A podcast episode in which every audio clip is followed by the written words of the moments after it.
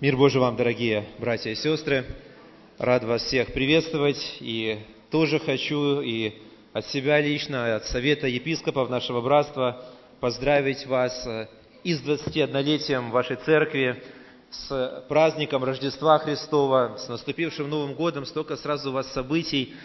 Поэтому пусть Бог обильно благословит каждого из вас, даст мир, радость, здоровье, благополучие вам, ваши семьи, дома – и пусть всегда Божья благодать пребывает в вашей жизни.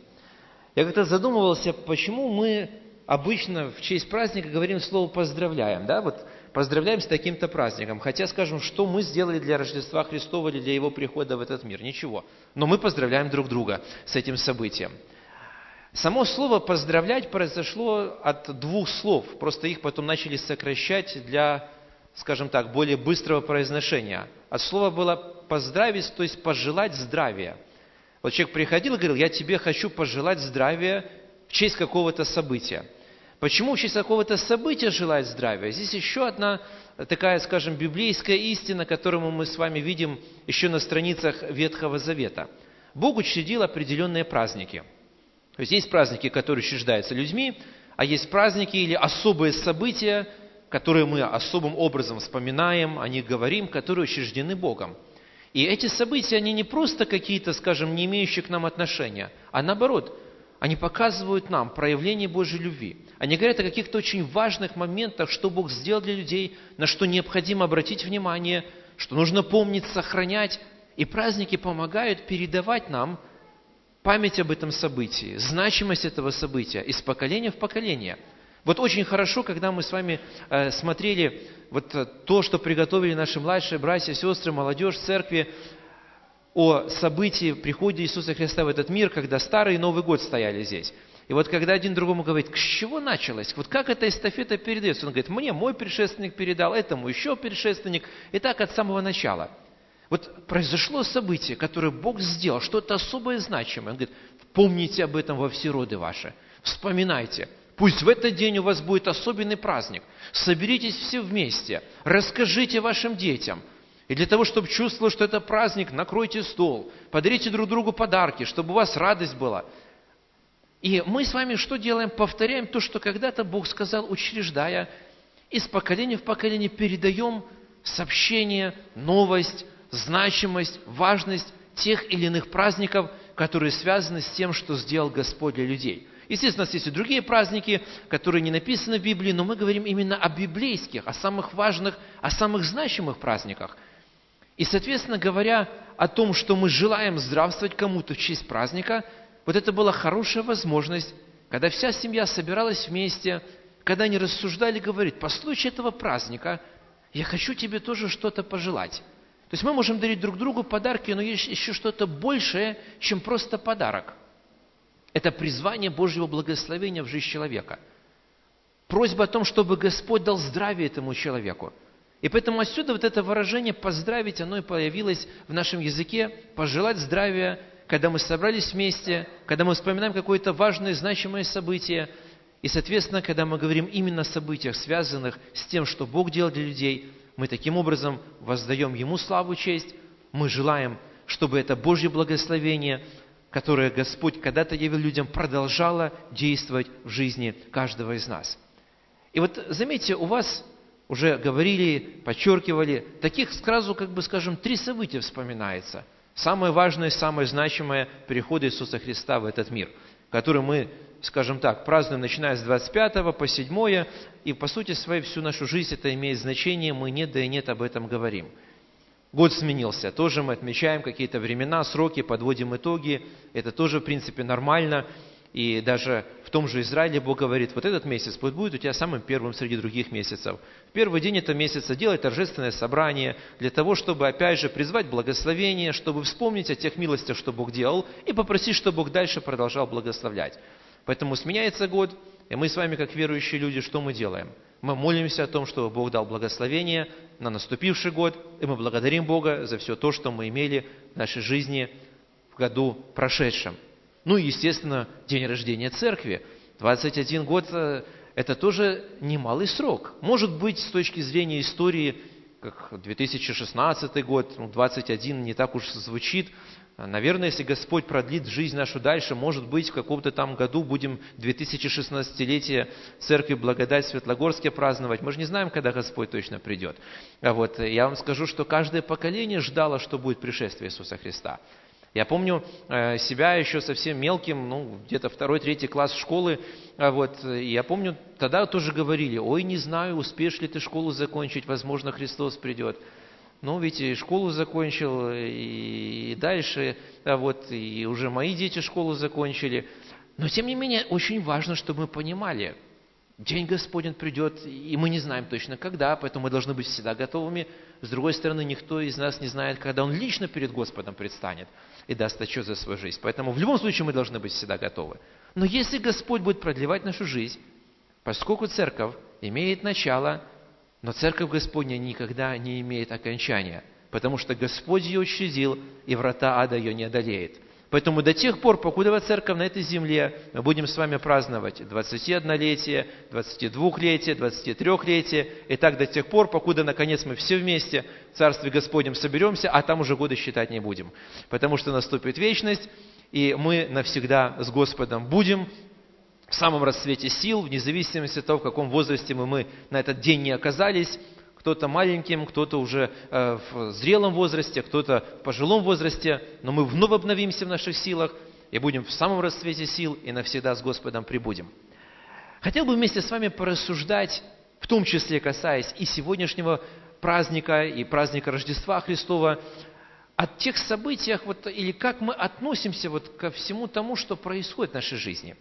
Очень интересно отметить, когда мы читаем с вами Священное Писание, в Библии может быть, с одной стороны, не так много сказано о каких-то праздничных значимых событиях, с другой стороны, тем не менее, Священное Писание показывает нам о том, что это все-таки имеет место в жизни людей. И вот, когда люди собирались на праздник, самым главным, в центре всего, это было как раз рассуждение или вспоминание о чем-то. Василий Васильевич в начале служения читал текст э, из Ветхого Завета, где шла речь о камне, да? который поставили и который был как памятник, который напоминал, что до сего места помог Господь. И это не просто так было, потому что кто-то проходил мимо и спрашивал, а что этот камень означает? Ради чего его поставили? Этот камень был поставлен, потому что был определенный период времени, который был не таким уж простым для нас, были сложности, трудности, но Господь помог нам пройти и до всего места нас сохранил. Поэтому мы поставили. И в Израиле было несколько таких с камней сделанных памятников, когда они переходили через Иордан, они там, помните, 12 камней достали с этой реки, пока посуху переходили, Бог воды для них раздвинул, поставили эти камни на берегу и говорят, это будет напоминать нам о том, как Господь нам что-то в нашей жизни сделал. Какие-то другие события, которые были. И вы знаете, у них до сих пор такая интересная традиция в Израиле сохранилась, они в память о чем-то камни носят – даже вот если они, скажем, приходят на место захоронения кого-то из своих родственников на кладбище, они камень приносят и ложат его на надгробье, то есть, потому что цветы, они так говорят, надо носить живым людям, вот, э, а человек уже ушел к Господу, поэтому здесь только лишь его прах остался, а его душа где-то с Господом. Поэтому в память о нем, что напоминает нам, говорит, они приносят небольшой камень, ложат его туда и вспоминают, что этот человек делал в жизни, каким образом он относился, и благодарят Бога за жизнь этого человека, за что-то то доброе, что они через его жизнь имели. И вот, говоря о событиях, о праздниках, естественно, в первую очередь мы подводим какой-то итог. Мы о чем-то вспоминаем, и мы рассматриваем события. Да? Вот э, любой праздник – это всегда вспоминание чего-то. Ради чего этот праздник, для чего он посвящен – и вот одно из э, таких интересных мест Священного Писания, Псалом 150, который говорит о том, как хвалить Бога, за что хвалить и в каких случаях хвалить и кто должен хвалить. Он не, не такой уж и большой по сути своей, но я хотел бы посмотреть вместе с вами э, с 1 по 6 стих вот э, то, что говорится в этом псалме. Он начинается с такого интересного выражения «Аллилуйя». Э, чтобы было понятно, Поскольку псалмы и Ветхий Завет писался на древнееврейском языке, слово «Аллилуйя» дословно означает в переводе на русский язык «прославьте Господа». Это обращение к народу. То есть люди собрались вместе, вот как мы с вами сегодня в собрании, и кто-то один, который начинал хвалу, прославление, он обращался ко всем, говорит, давайте восхвалим Господа, восхвалите Бога, обращение к народу, говорит, халилуя, то есть прославьте Яхве, воздайте Ему славу. И народ откликался, и дальше уже начинали они за что-то славить. Поэтому слово «Аллилуйя» – это обращение, которое означает «давайте воздадим Богу славу», «давайте прославим Его». Это обращение к людям. Итак, он начинается с того, что мы сейчас будем петь песню. Поэтому давайте прославим Бога. Аллилуйя. За что? Хвалите Бога во святыне Его. Хвалите Его на тверди силы Его. Хвалите Его по могуществу Его. Хвалите Его по множеству величия Его. Хвалите Его со звуком трубным. Хвалите Его на псалтире и гуслях. Хвалите Его с тимпанами и ликами. Хвалите Его на струнах и органе. Хвалите Его на звучных кимвалах. Хвалите Его на кимвалах громогласных. Все дышащее да хвалит Господа. Аллилуйя! С чего начинается этот псалом, с того он и завершается. И по сути своей вот это обращение, хвалите Господа, прославьте Его. Одиннадцать раз повторяется в этом псалме и два таких вот глобальных а, обращения в начале и в конце, чтобы воздать Богу славу и поклониться Ему. И вот я хотел бы вместе с вами, смотря вот на этот псалом, в том числе говорить и о событиях, которые происходят в нашей жизни. Потому что Священное Писание, оно не оторвано от жизни человека. Оно не является просто какими-то, знаете, такими отдаленными инструкциями или просто какой-то теорией, что-то, что хотелось бы, чтобы было, но оно быть не может. Священное Писание – это очень практическая книга, потому что она показывает, как Бог действует в жизни людей. Не просто так Библия практически, ну, почти наполовину – это история из жизни людей, что Бог в их жизни делал, о жизни Иисуса Христа рассказано, о начале Первой Церкви, какие-то наставления, пожелания, слова. То есть все то, что помогает нам понять, как мы можем в нашей жизни иметь общение с Богом – что Бог желает, чтобы мы исполняли, как наша жизнь может быть счастливой, как мы получаем благословение, и почему в нашей жизни встречаются проблемы или трудности, что мы должны делать в этой ситуации, как правильно строить свою семью, как нужно воспитывать детей, какие должны быть отношения между мужем и женой. Все мы можем найти в Священном Писании. И, естественно, когда мы о всем этом говорим, мы понимаем, что Бог, который учредил этот мир, Бог, который создал человека – который поместил его, он определил и принципы устройства этой Вселенной. И изначально все эти принципы были направлены именно для того, чтобы человек всегда и во всем чувствовал себя счастливым. К сожалению, из-за того, что человек не послушался Бога, ушел, нарушил Божье постановление, грех вошел в его жизнь, и люди отстранились от Бога. И Бог скрыл свое лицо – Иногда люди задумываются и говорят, ну а почему как бы Бог скрыл себя? Нет, нужно было бы показать, и почему сейчас Он не является как-то видимо для всех? Потому что ну, тогда бы было бы легко поверить, а так вот мы говорим, поверьте, но, но, но вы не видите. Может быть, в вашей жизни такие вопросы тоже возникали, э, и вы задавались себе, почему так? Но вы знаете, Бог скрыл свое лицо не просто так от человека. Первоначально Бог никаким образом не скрывал свое присутствие или же явление своей славы – и Адам с Евой написано, когда ходили в Эдемском саду, спокойно общались, разговаривали, как мы с вами сегодня лицом к лицу разговариваем.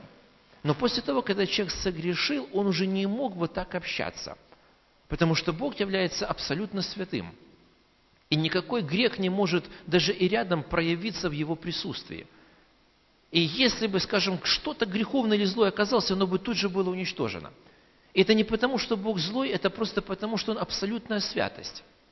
И вот в этом случае, когда человек согрешил, Бог специально скрыл себя для того, чтобы человек остался живым. Для того, чтобы из-за того, что он согрешил, святость Божья, вот это величие Его могущества, славы, не лишило человека жизни.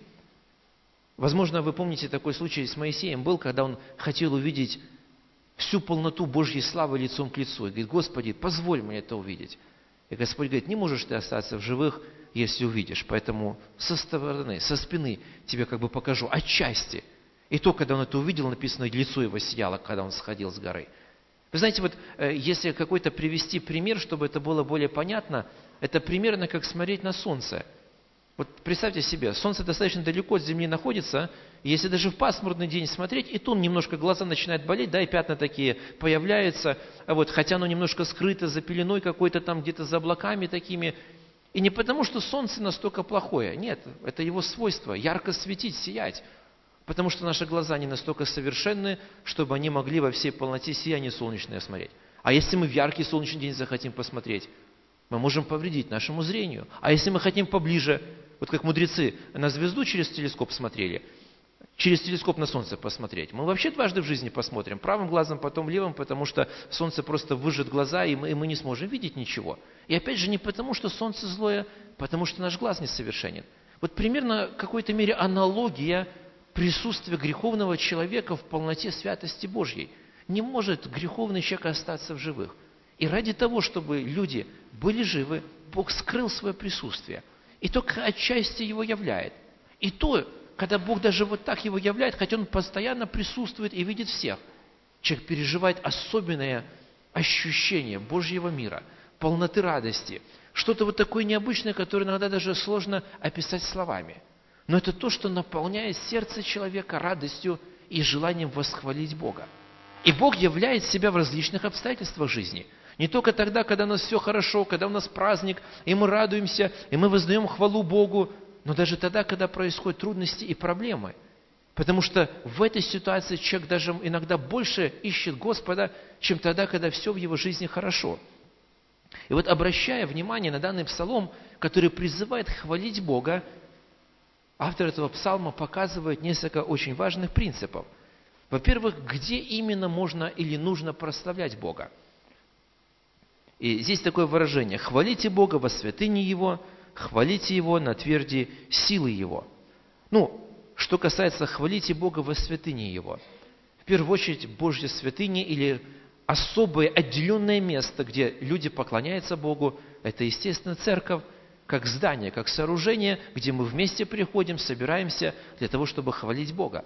Поэтому мы не просто пришли в какой-то дом, мы не просто пришли на какое-то место, которое построено, мы пришли на то место, которое является святыней Божьей. С того самого момента, как только оно было завершено, и совершилась молитва перед Господом, что мы посвящаем это здание для того, чтобы здесь проводить богослужение и обращаться к Богу, это стало местом святыни Господней. И поэтому, когда мы приходим сюда, мы приходим на особое место, на святыню Господню. И, соответственно, мы готовим себя для того, чтобы быть на этом месте – для того, чтобы вместе прославить Бога. И поэтому здесь получается, что мы с вами, как Церковь Господня, как искупленные Богом люди, как все вместе собравшиеся здесь, на этом месте прославляем Бога, потому что Бог, являет среди нас особым образом свое присутствие, свою славу, когда мы собираемся на том месте, где мы проводим богослужение. И вот поэтому Писание нас предупреждает и говорит, не оставляйте собраний ваших – Потому что если мы оставляем, мы лишаемся возможности прославлять Бога на месте святыни Его. Вот почему так важно быть в Церкви Господней. Вот почему так важно иметь общение с братьями и сестрами. Вот почему так важно приходить на богослужение, чтобы вместе поклоняться э, Господу. Второе выражение, которое здесь продолжает и говорит о том, что не только на вот этом особенном месте, посвященном для поклонения Богу, мы должны славить Его – но в любом месте, или же хвалите Его на тверди силы Его. Может быть, это слово «твердь силы Его» не совсем понятно, но э, можно обратить внимание, когда Бог сотворял эту землю. И когда Он ее сотворил, Он утвердил ее, вот такое выражение используется, твердь земная была создана, и на нее был помещен человек. Поэтому, по сути своей, вот это выражение «твердь силы Его» можно по-другому сказать так, на любом месте земли, где бы вы ни находились. Потому что Господне присутствие, оно в любом месте, на всей земле. Писание даже такое выражение использует, «Сойду ли я в преисподнюю, и там ты? Возьму ли крылья зари, переселюсь на край земли, и там ты не оставишь меня, и там твоя рука будет вести меня, и там твои глаза будут видеть меня». То есть нету ни одного места, где бы не было Божьего присутствия. И поэтому Писание говорит, не только здесь хвалите Бога, но на любом месте земли, где бы вы ни находились, в каком бы уголке бы вы ни были, и там прославляйте Господа, потому что Бог вездесущий, и Он видит каждого из нас. Поэтому мы должны быть не только христианами, которые славят Бога в церкви, но христианами, которые славят Бога и в церкви, и в любой момент нашей жизни, где бы мы ни находились, в нашем доме, на месте нашей работы, где бы мы ни шли, потому что Божье присутствие с нами. Дальше вопрос, почему мы прославляем Бога? С чем это связано? Во-первых, потому что когда мы смотрим, что делает Господь, или как Он являет свое величие и могущество, это всегда побуждает человека выразить славу. Вот смотрите, если, скажем, взять просто принцип нашей жизни, когда мы кого-то за что-то хвалим, когда мы видим, что он сделал что-то значимое, правда же? Что-то такое необычное. Вот, скажем, я думаю, что очень важно, чтобы мы похвалили всех ребят, которые старались и подготовили так хорошо рассказ истории о приходе Иисуса Христа в этот мир. Они сделали что-то хорошее, правда же? И мы увидели результат их старания, и мы можем похвалить их. Сделали бы плохо, ну, наверное, меньше бы хвалили. А вот, а, а, вообще никак не сделали, ну, не было бы за что хвалить, правда же? Вот, поэтому, когда мы говорим о Боге, опять же, мы не просто абстрактно говорим, ну, слава тебе и все. Мы рассуждаем и мы, рассматривая, видим Его величие и могущество. То есть, как Он проявляет себя. И поэтому наша хвала – это не просто традиция, это не просто какие-то, скажем, слова, ну надо и надо сказать. Это рассуждение над тем, что делает для нас Господь, и выражение Ему хвалы. И вот в данном случае можно обратить внимание на такой очень важный момент, который касается в первую очередь проявления хвалы Богу за Его величие и могущество, которое открылось нам в том числе через приход Иисуса Христа в этот мир.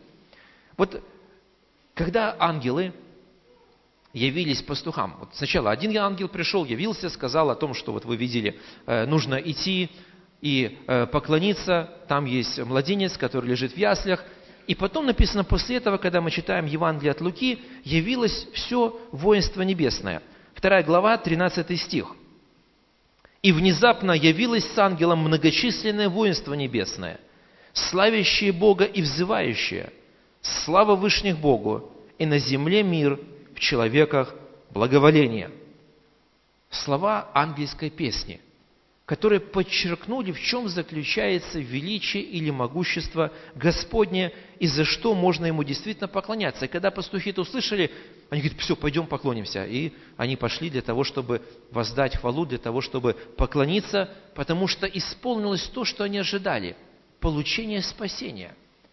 Вот это рассуждение, кто нас избавит от всех тех проблем и сложностей, от того греха, в котором мы оказались, кто поможет измениться – Человек понимал, что в любом случае наказание за грех придет.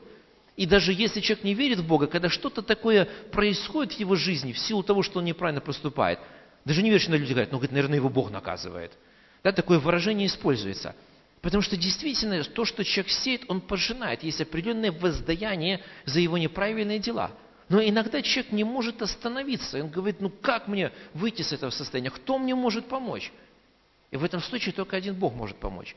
И поэтому, когда ангелы э, начали воздавать славу Богу, они говорят, что с вышних, то есть от самого низа до самого верха звучит слава Богу. Звучит в духовном мире, и пусть она звучит в физическом мире, и говорит, в чем она заключается. В том, что пришел на землю мир.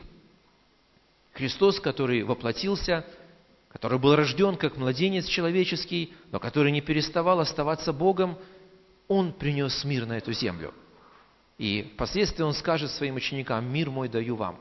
Не так, как этот мир дает, но я даю свой мир, который всегда с вами пребудет, который не зависит от обстоятельств, которые вас окружают, который дает вам ощущение того, что Бог всегда с вами, и Он поможет пройти через все, что не было бы в вашей, вашей жизни.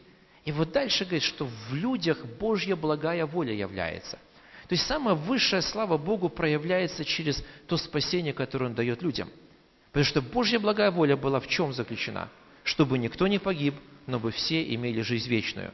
И вот это знаменитый текст Священного Писания, который все христиане знают наизусть, э, из э, Евангелия от Иоанна, 3 главы, 16 стих, что «Так возлюбил Бог мир, что отдал Сына Своего Единородного, чтобы всякий верующий в Него не погиб, но имел жизнь вечную». Но Бог возлюбил весь мир, всех до одного людей, живущих в этом мире. И каждый из них, кто поверит, получает от Него жизнь вечную. Вот в этом заключается Божья благая воля. И поэтому в первую очередь, почему мы прославим Его? Потому что Божье могущество лично для меня в моей жизни явилось тем, что Он дал спасение. Невзирая на то, каким я был, любой из нас, кем бы мы ни были, что бы мы ни делали, если мы просим у Бога прощения наших грехов, Он прощает и дает спасение. В этом проявляется Божья воля. Это есть причина, за что мы Его славим, благодарим. За наше спасение, за изменение нашей жизни, за дар вечной жизни. Что когда наша жизнь здесь, на земле, закончится, мы не окажемся в аду, но мы будем вместе с Богом в Царстве Его. Когда наступит воскресение из мертвых, те, которые умерли в Боге, они прежде всего воскреснут и телесно навсегда будут вместе с Господом, вместе со всеми, кто войдет в число церкви. Это, это очень важное и значимое в нашей жизни, потому что вечность бесконечна, и вопрос, где человек будет ее проводить. Вместе наказания за свои грехи, или же получив прощение в радости вместе с Господом. И поэтому мы славим Бога, что Он даровал нам спасение, и поклоняемся Ему – Потому что Он уже не будет нашим судьей, но Он становится нашим спасителем. Он становится нашим избавителем, нашим искупителем. И поэтому мы поклоняемся и выражаем Ему славу. И вот дальше интересный такой вот момент, который говорит о том, каким образом они прославляли Бога. И здесь есть тоже несколько таких интересных моментов. Перечисляются различные музыкальные инструменты – и, может быть, для нас оно не так много о чем-то говорит, потому что ну, у каждого народа есть свои музыкальные инструменты, правда же? И в зависимости от ситуации мы используем тот или иной инструмент. Э, сегодня уже мы, может быть, как-то меньше пользуемся народными инструментами, хотя, скажем, есть инструменты, которые уже давным-давно используются, ну, скажем, та же самая скрипка, да, ударные инструменты, которые были, вот, и здесь в псалмах вспоминались там кимвалы громогласные, то есть, если уже стучали, то так, что как гром гремел, а, вот, э, выражая славу Богу. Есть какие-то более современные там, электронные э, музыкальные инструменты. Но тем не менее, любые из них написано «используйте для того, чтобы славить Бога». Но есть инструменты, которые, скажем, мы используем в разных обстоятельствах. Ну, к примеру, обращали вы внимание, например, когда какая-то торжественная песня играется, например, гимн страны, как правило, исполняет симфонический оркестр, ну или духовой оркестр. Ну, потому что можно ту же мелодию на балалайках сыграть, но уже как-то несерьезно, правда же? Вот один вид балалайшников, играющих гимн страны, уже как-то настраивает на что-то такое менее торжественное. Но когда звучит звук труб, тут все чуть ли по стойке смирно не становятся. То есть есть свои обстоятельства. Что-то радостное, веселое, вот тут уже балалайка нормально. Народные песни, гармошка, балалайка, еще что-то. Вот, э, все, душа разворачивается, это праздник. Что-то печальное, грустное – какие-то другие музыкальные инструменты, скажем, в Израиле, если это была плачевная песня, они свирель использовали, то есть такая более медленная какая-то такая, вы знаете, чем-то похожая на всклипывание человека мелодия. А вот, и каждый из этих музыкальных инструментов с чем-то всегда ассоциируется. Заиграл один, одно означает, заиграл другое, другое означает. И поэтому, смотрите, когда мы рассматриваем вот в данном случае эти музыкальные инструменты, здесь перечисляются практически все виды – и струнные, и ударные, и духовые. То есть все те, которые были в Древнем Израиле, все они здесь используются. Но каждый из них по-разному использовался в их жизни. И поэтому, когда они читали этот псалом, когда они его исполняли, они задумались, а как, в каких ситуациях мы должны прославлять Бога? Хвалить Его со звуком трубным, да? Труба для э, Израиля означала в первую очередь торжественность. Ну, скажем, звук трубы возвещал начало богослужения. До сих пор они, когда собираются, начинают дуть шафар, звук трубы, все, готовность, вы находитесь на месте святыни Его, воздайте славу Богу. Поэтому труба говорила о торжественности, о жертвоприношении в храме, день искупления. Когда совершалась победа, звук трубы был. Когда нужно было готовиться к чему-то, опять же, звук трубы звучал.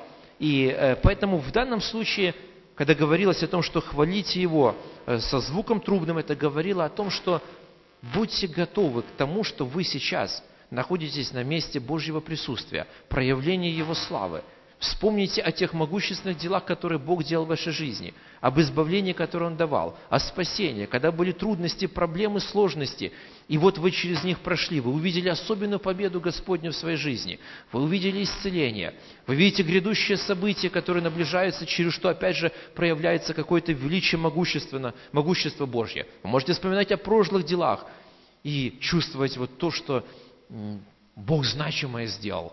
И поэтому трубы, как правило, вот на такое значимое что-то обращали внимание, что-то очень торжественное.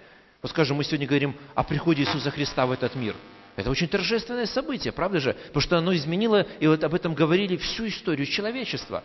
Летоисчисление поменяли впоследствии, для того, чтобы подчеркнуть, что произошло изменение – и э, вот эта датировка, если вы обращали внимание, например, скажем, э, когда записывают там такой какой-то год, добавляют обычно букву А и букву Д латинские. Это Анна Домини. Э, читается по латыни, что означает Господа нашего. Ну или нашего Анна Домини это Господа.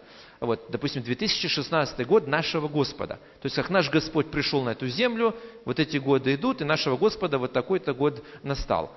А до этого считают э, до Рождества Христова или до Его прихода. То есть это значимое событие, поэтому звук трубный. Мы торжествуем, мы радуемся, Христос пришел в этот мир. Он воплотился для того, чтобы совершить искупление, для того, чтобы дать жизнь вечную каждому из нас. С другой стороны, были псалтирь и гусли. Это тоже инструменты радости и ликования, которые использовались тогда, когда они выражали хвалу Богу. Ну, например, скажем, торжественное собрание, посвящение храма, когда вот Соломон построил. Они играли на гуслях, они играли э, на псалтире, э, вот, выражая славу Богу. Вот, это сопровождало в том числе пророчество. Вот помните, был такой случай, когда пришел один человек, его была нужда, он хотел помолиться, подходит к пророку, но вы знаете, пророк ведь сам от себя не говорит слово, он получает от Господа и передает его. И вот тоже нужно как-то настроиться для того, чтобы обратиться к Богу. И он говорит, позовите ко мне гуслиста. Гуслист пришел, начал играть, начали славить Богу, сошло Божье присутствие, Дух Святой дал откровение, и человек передал пророчество. Поэтому игра на гуслях, например, сопровождала пророческое слово. А вот, э, когда они праздновали победу, тоже играли на псалтире гуслях. Когда свадьба была у народа, тоже на псалтире гуслях играли. Семья новая создается, человек радуется, он женится, там замуж выходит. Вот, то есть это означало что-то радостное – связанное с э, чем-то с таким радостным для личной жизни этого человека. И поэтому, смотрите, мы хвалим Бога не только за какие-то глобальные события, которые Он сделал в истории, что-то очень значимое в масштабах всего мира, но мы должны хвалить Господа за то, что в нашей жизни происходит, за те радостные моменты, которыми мы встречаемся. Понравилась погода, хорошая, солнечная, прославьте Господа. Подарили вам хороший подарок. Ну, слава Богу, жизнь хорошо идет там. Какое-то другое семейное торжество. День рождения ваше, день рождения детей, внуков, э, вот, день свадьбы, какие-то еще другие значимые события. Это повод для того, чтобы выразить хвалу Богу. До сего места нас Господь хранил, помогал, благословлял. Я радуюсь, я выражаю славу перед Господом за то, что Он это дает в моей жизни. Потому что наша жизнь зависима от Господа. Далее еще было такое э, выражение у них «хвалите Его», и там другие инструменты э, вспоминаются, тимпаны, лики, это тоже радостные инструменты, причем лики это вот хороводы как раз, слово, которое означает, это старославянское слово, вот когда мы видели, вот опять же, наши сестрички вот такой хоровод, как танец сделали, да, вот это как раз есть те лики, о которых упоминается в Священном Писании. То есть это не просто танцы для того, чтобы там подергаться, а именно выражение хвалы. Опять же, через свои какие-то движения для того, чтобы поклониться Богу. Вот это называлось ликами. Вот хвалите его с ликами. То есть, опять же, радость вырастить перед Богом. Но были и другие моменты, э, где в Писании написано, что есть времена и печали, э, которые происходят э, в жизни людей. И таким образом получается, что в этом случае были другие музыкальные инструменты, свирель, какие-то еще духовые, которые говорили о печали, но даже и в этом период времени прославьте Бога. Может быть тяжело, может быть трудно, но очень часто именно в период печали человек больше задумывается о Господе. И в этом случае это тоже есть повод иметь общение с Ним, выразить Ему славу или выразить Ему почтение, смириться где-то перед Богом для того, чтобы понять, почему то или иное постигло человека – и поэтому вот все эти инструменты, и кимвалы и так далее, все-все-все, что здесь перечислялось, оно говорило о том, что мы должны поклоняться Богу в любой ситуации или в любом случае нашей жизни. Вот. Э, есть одно и такое еще интересное выражение, касающееся Давида, который в основном автор большей части псалмов является. Там есть о нем такое выражение. «Из всей силы он перед Богом прославлял его». Вот это тоже говорит о качестве. То есть не просто лишь бы что-то делать, но из всей силы, от всего сердца, искренне, по-настоящему. Потому что если Господь обращает на нас внимание, а это так, то разве можно перед Ним просто лишь бы как что-то сделать? Мы ведь стоим перед Богом. И поэтому мы прославляем Господа, выражая Ему честь, поклонение и славу. Кто должен выражать? Вот здесь такое выражение в Писании говорит, все дышащее да хвалит Бога. То есть любой человек, каждый живущий на этой земле, пусть поклоняется и прославляет Его, пусть выражает Ему хвалу в своей жизни. И вот видите, э, вот этот принцип Писания, показывающий для нас важность правильных отношений с Богом – когда мы выражаем Ему хвалу, когда мы поклоняемся в любой ситуации нашей жизни, когда мы обращаем внимание на то, что Бог дает на нашей жизни, Он дает нам осознание или понимание личностности отношений с Богом. То есть Бог для нас не становится просто тот, который где-то там сверху наблюдает за людьми, но Он становится для нас тем, который всегда рядом с нами. Потому что через хвалу, через поклонение мы входим в присутствие Господне. Через хвалу и поклонение Господу мы ощущаем Его присутствие в нашей жизни. Мы наполняемся силой Его. И иногда бывает, человек просто непоследователен, или он останавливается на полпути. И вот в данном случае опять бы хотел вместе с вами вспомнить историю, которую мы уже с вами сегодня смотрели, которую мы вспоминаем в связи с приходом Иисуса Христа в этот мир – это то, что произошло с этими мудрецами, царями восточными, волхвами, как их там не называют. А вот э, до сих пор есть предположение, кто это мог точно быть, цари ли, мудрецы ли, а вот, звездочеты ли. Вот. Но в любом случае это были люди, которые искали мудрости. И которые читали э, книги, которые говорят о мудрости.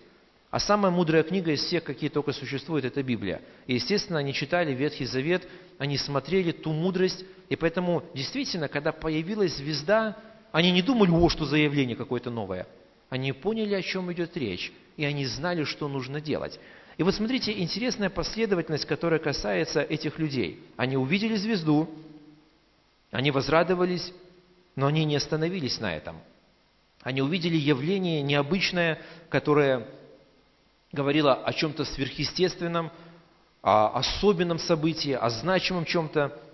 Они понаблюдали, но они говорят, раз это нам явилось, раз мы это увидели, раз мы это осознали, мы не должны на этом остановиться, мы должны действовать и идти дальше. Мы должны пойти и поклониться этому царю.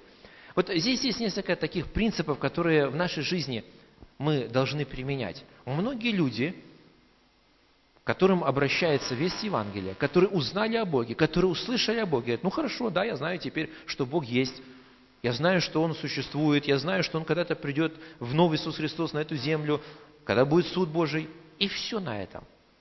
Только знать или только где-то наблюдать, или прийти в церковь Господню, посмотреть, как проходит служение, сказать, ну да, я теперь знаю, как служение проходит. Я даже наглядно видел, как Христос пришел в этот мир, по крайней мере, могу представить себе. Но если на этом все, этого недостаточно. Да, мы знаем, мы видели, мы удивились, мы увидели какое-то чудо или знамение какое-то. Но если мы дальше ничего не сделаем, оно не изменит нашей жизни – мы лишь только будем просто более сведущими людьми, чем были до этого. И вот эти мудрецы на этом не остановились. Они пошли дальше. И они шли не так уж и э, мало времени. Если посмотреть по датам, вот когда царь Ирод приказал, чтобы убить младенцев, он сказал, чтобы убили младенцев до двух лет включительно. То есть он выведал от волхвов, когда примерно появилась эта звезда, подсчитал, и получилось, что почти два года прошло. Ну, плюс-минус, я не знаю точно сколько, но где-то до двух лет приблизительно. И вы знаете, здесь интересно тоже, можно отметить, что Рождество Христово – это не только событие одного дня. Вот смотрите, событие, вроде коротко описано в Библии, но это событие почти двух лет. Пришел Иисус Христос, родился в яслях, пришли, поклонились Ему пастухи. Потом они ушли обратно в свое поле. Через какое-то время Иисус уже из яслей перешел в дом, потому что когда пришли мудрецы поклониться, написано, он уже в доме был. А вот, они ему поклонились. Потом Иосиф с Марией ушли э, в Египет. Э, царь Ирод начал производить вот эту казнь младенцев и так далее. То есть это достаточно длительное событие, которое говорит о том, что Рождество или приход Иисуса Христа в этот мир, это не просто день один. Это не просто событие одного дня. Это то, что влияет в целом на жизнь. Это то, что продолжает иметь значение и нужно делать. И вот поэтому, когда волхвы увидели звезду, они пошли дальше – то есть они посчитали, что недостаточно только ее видеть, нужно прийти и поклониться. Они в итоге пришли в Иерусалим, они оказались там, у царя Ирода, узнали вот от него, что э, нету здесь его, но они на этом тоже не успокоились. Вот понимаете, они вроде как, казалось бы, мы уже мы пришли в центр города, мы же уже в Иерусалиме, мы уже вроде были в доме царя, ну все, можно возвращаться обратно на свою землю. Иногда бывает и такой момент, когда люди где-то узнали о Боге, они пришли в церковь, они начали где-то посещать, говорят, ну вот мы уже побывали в церкви. Мы даже лично с епископом всей Гомельской области познакомились. А вот, э, мы уже знаем некоторых других служителей. Но это недостаточно. Нужно что-то большее сделать. То есть, как бы, и вот они дальше пошли и все-таки нашли, приложили все усилия для того, чтобы ему поклониться. Как царю, как священнику, как Бога человеку. И вот э, этот пример показывает для каждого из нас самый важный принцип нашей жизни – иметь личное отношение с Богом, иметь личное отношение со Христом. Ничто другое не заменит. Ни чудеса и знамения, которые мы можем наблюдать, не просто присутствие в Доме Господнем на месте святыни Его, не просто знакомство со служителями, с другими пасторами, священниками, священнослужителями. Ничто нам не заменит личных отношений с Иисусом Христом. И поэтому сегодня, в этот особенный день, праздника, трех праздников, Рождества Христова, Нового года, Дня рождения Церкви, хотелось бы, чтобы все мы понимали важность, вспоминая, что сделал нам Господь, чтобы хвалить Его и через это продолжать быть в личных отношениях с Ним. Поэтому я думаю, что все вы, которые здесь собраны, кто является членами Церкви, вы этот принцип знаете. Просто хотелось еще раз напомнить, чтобы мы еще раз наполнили наше сердце хвалой и поклонением Господу. Но если кто-то, может быть, впервые пришел, может быть, какое-то время приходит, но еще не является человеком, принявшим Иисуса Христа в свою жизнь, в свое сердце, не останавливайтесь только на том, что вы узнали. Придите для того, чтобы совершить покаяние, принять Иисуса Христа как своего Господа Спасителя и в итоге иметь с Ним личные отношения. Чтобы Он не был просто где-то, о котором говорят – но тот, который рядом с вами, который дал вам спасение, и чтобы вы знали, что теперь вы имеете дар вечной жизни, и Бог присутствует в вашей жизни. И знаете, есть еще один очень важный принцип любого праздника. Это призвание благословения. Священное Писание говорит о том, что призывайте имя Господне или призывайте, благословляя друг друга Господа, и я благословлю вас. Это очень важный принцип Писания, потому что благословение исходит от Бога. И поскольку Бог сотворил человека по своему образу и подобию, Он дал человеку определенные качества, которые отражают то, что присуще Богу. И в том числе сила слов. И таким образом наши слова имеют значение. И когда мы произносим слова благословения, они производят изменения в духовном мире, открывая путь для Божьего благословения в нашу жизнь. И один из принципов Писания говорит о том, что э, есть такой момент, когда старшие благословляют младших.